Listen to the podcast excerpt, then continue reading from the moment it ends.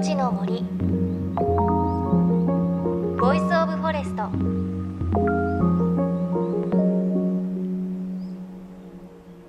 おはようございます。高橋真理恵です。茨城県水戸の偕楽園では3000本ある梅の中で早咲きのものが徐々にほころび始めているそうです。三寒四温と言いますが寒い日と暖かい日がせめぎ合うのがこの時期です。毎日こう気温の変化大きいので体調管理しっかりしないといけないですよね。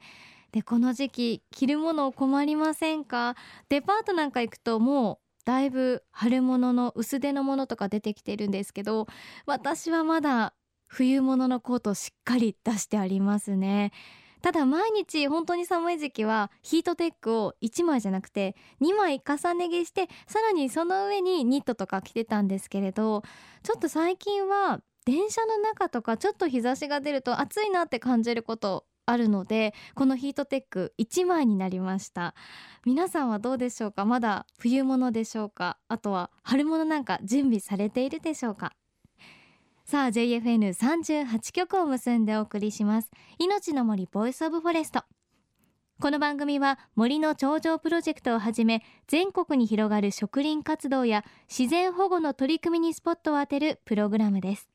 各分野の森の賢人たちの声に耳を傾け森と共存する生き方考えていきます。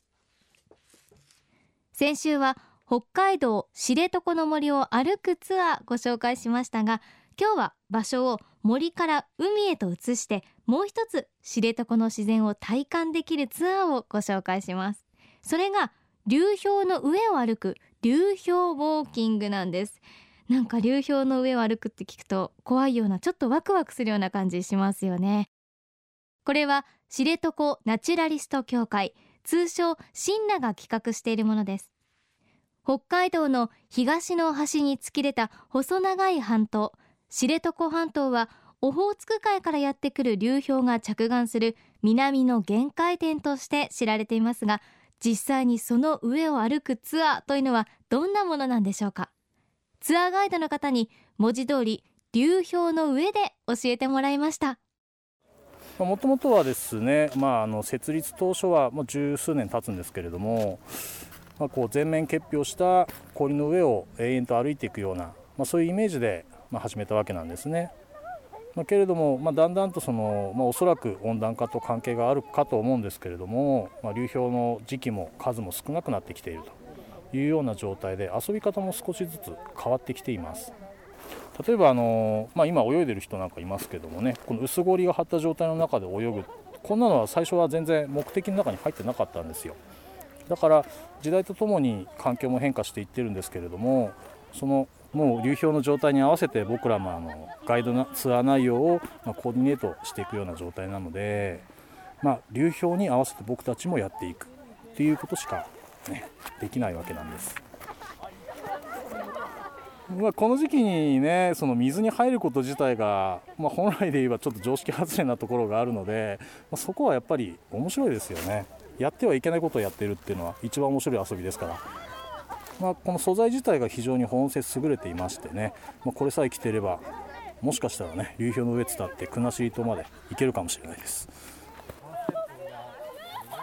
ねということで流氷の中泳ぐってびっくりですよね。ただ17年から18年前はこういうことできなかったそうなんです。だんだん流氷の間から海水が見えるようになってきてると言います。ということで今は海に入れるようになってしまったと言えるのかもしれません。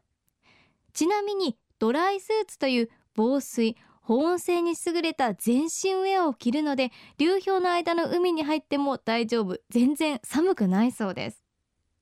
そんな流氷ウォークさまざまな自然現象そして海の生物にも出会えるんです。今ですね非常にこう透明度の高い状態でしてで今僕たちが乗っている流氷の下は割と塩分濃度薄い状態なんですよ。っていうのは近くにあの川も差し込んでますからね。ただ例えばですねあの港今見えてますけれども近い方とか行きますと大体水深7メートル10メートルあるんですけれどもタラバガニがびっしりいるんですよ。もう折り重なるようにしているわけなんですね。結構大きなやつなんですが、まあ、生き物が意外といます。でさっきも向こうの遠くの海面の方でねアザラシが顔を出していましたけれどもだから、まあ、氷しかないかといえばそんなことはなくていろんな生き物が実はひしめいていると。さすがオホーツクという感じですね。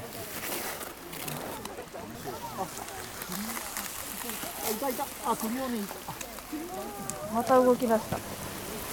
同時にね僕たちも押し流され始めました。ほら後ろね。あ本当早いもん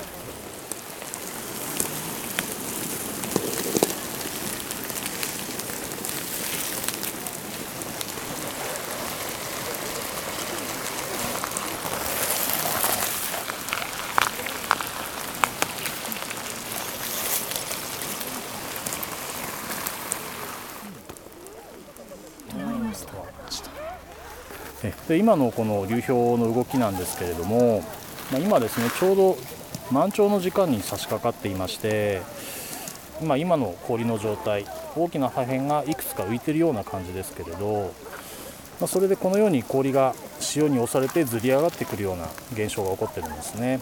こう全体的に岸の方にね押し寄せられています。ですからま短い時間なのでその中でこの状態に出会うっていうのがねすごい稀なことだと思います。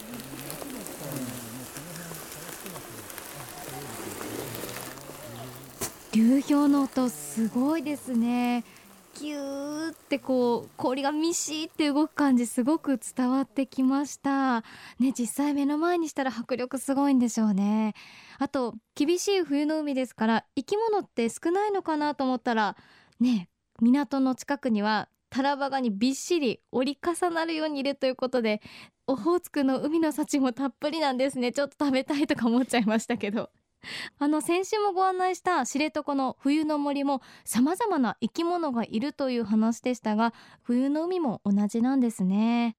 さあその理由について知床ナチュラリスト協会の元代表で稚内北西学園大学講師の藤崎達也さんに伺いました。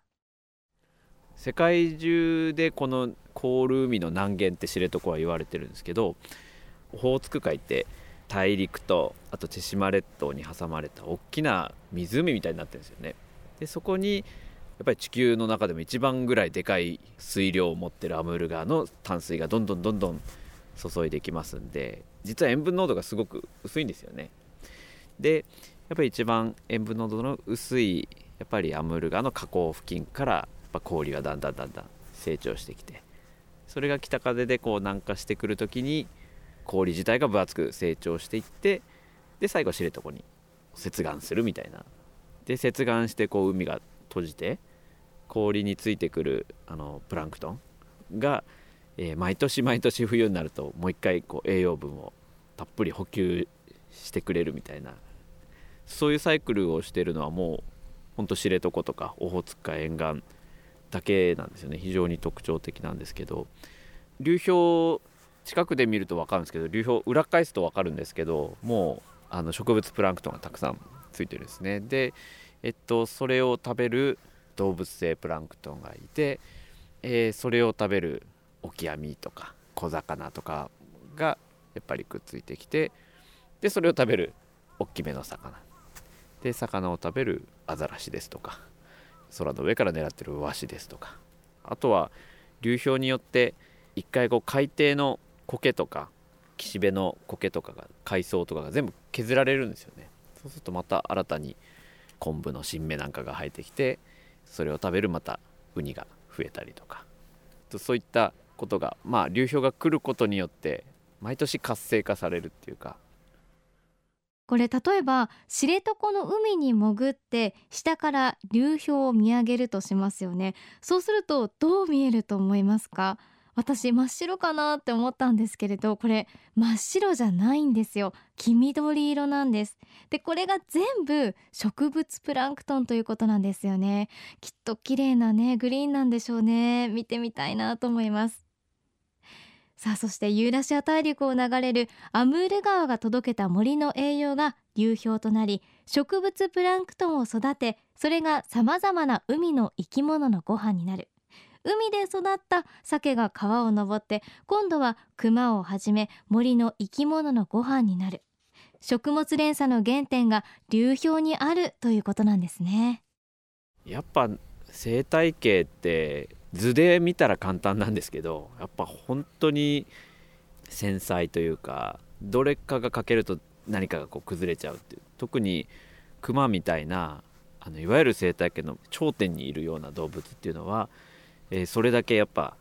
底辺ですよね。もう小さなプランクトンから、えー、そういうものが豊富に揃ってないとやっぱあのてっぺんには立ってられないっていうのがありますから。クマとかねワシとか海でいったシャチみたいな。ああいうのはやっぱりその微妙な生態系の上にギリギリ成り立ってる動物だとは思いますけどね。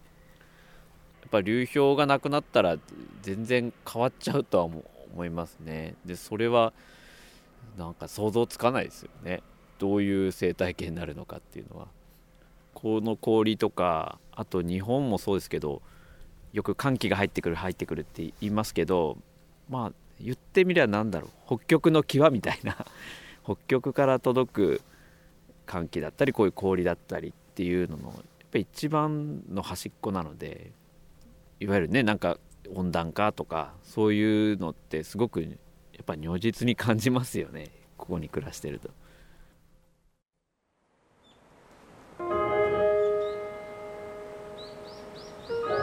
命の森。 Voice of Forest。命の森 Voice of Forest。今朝は北海道知床の流氷ツアーをご紹介しましたがそろそろお別れの時間です流氷の話興味深かったですね。でも私その流氷が食物連鎖に大きく関わっているということを初めて知りました。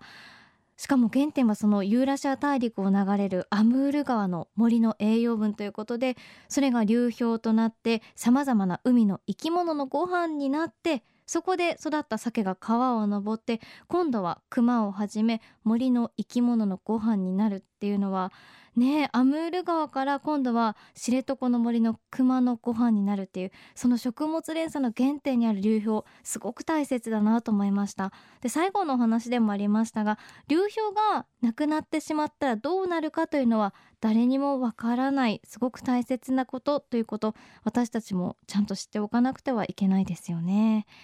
であとはやっぱり流氷ウォーキングのツアーすごく純粋に楽しそうでしたね。で流氷はもう知床に接岸していてこの流氷ウォーキングすでに始まっているということです。例年はえっ、ー、と今から3月下旬ぐらいまで楽しめるということです。でホームページの写真も見ていたんですがドライスーツを着て海に浮かんでいる様子すごく楽しそうでした。なんかこうプカプカ浮きながら小さい流氷の破片とかを抱っこしていたんですけれどでもその後ろにはこう日の光が届かない流氷と流氷の間に暗い海も見えてちょっと海の怖さもあってお話にもありましたけどやっちゃいけないことをやることがすごく面白いってわかる気がします。ぜひ私もこの流氷ツアー体感したいなと思います。さあ番組ではあなたの身近な森についてメッセージをお待ちしています。メッセージは番組ウェブサイトからお寄せください。命の森 Voice of Forest。お相手は高橋真理恵でした。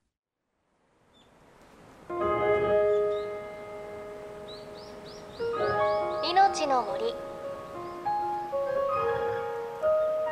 Voice of Forest。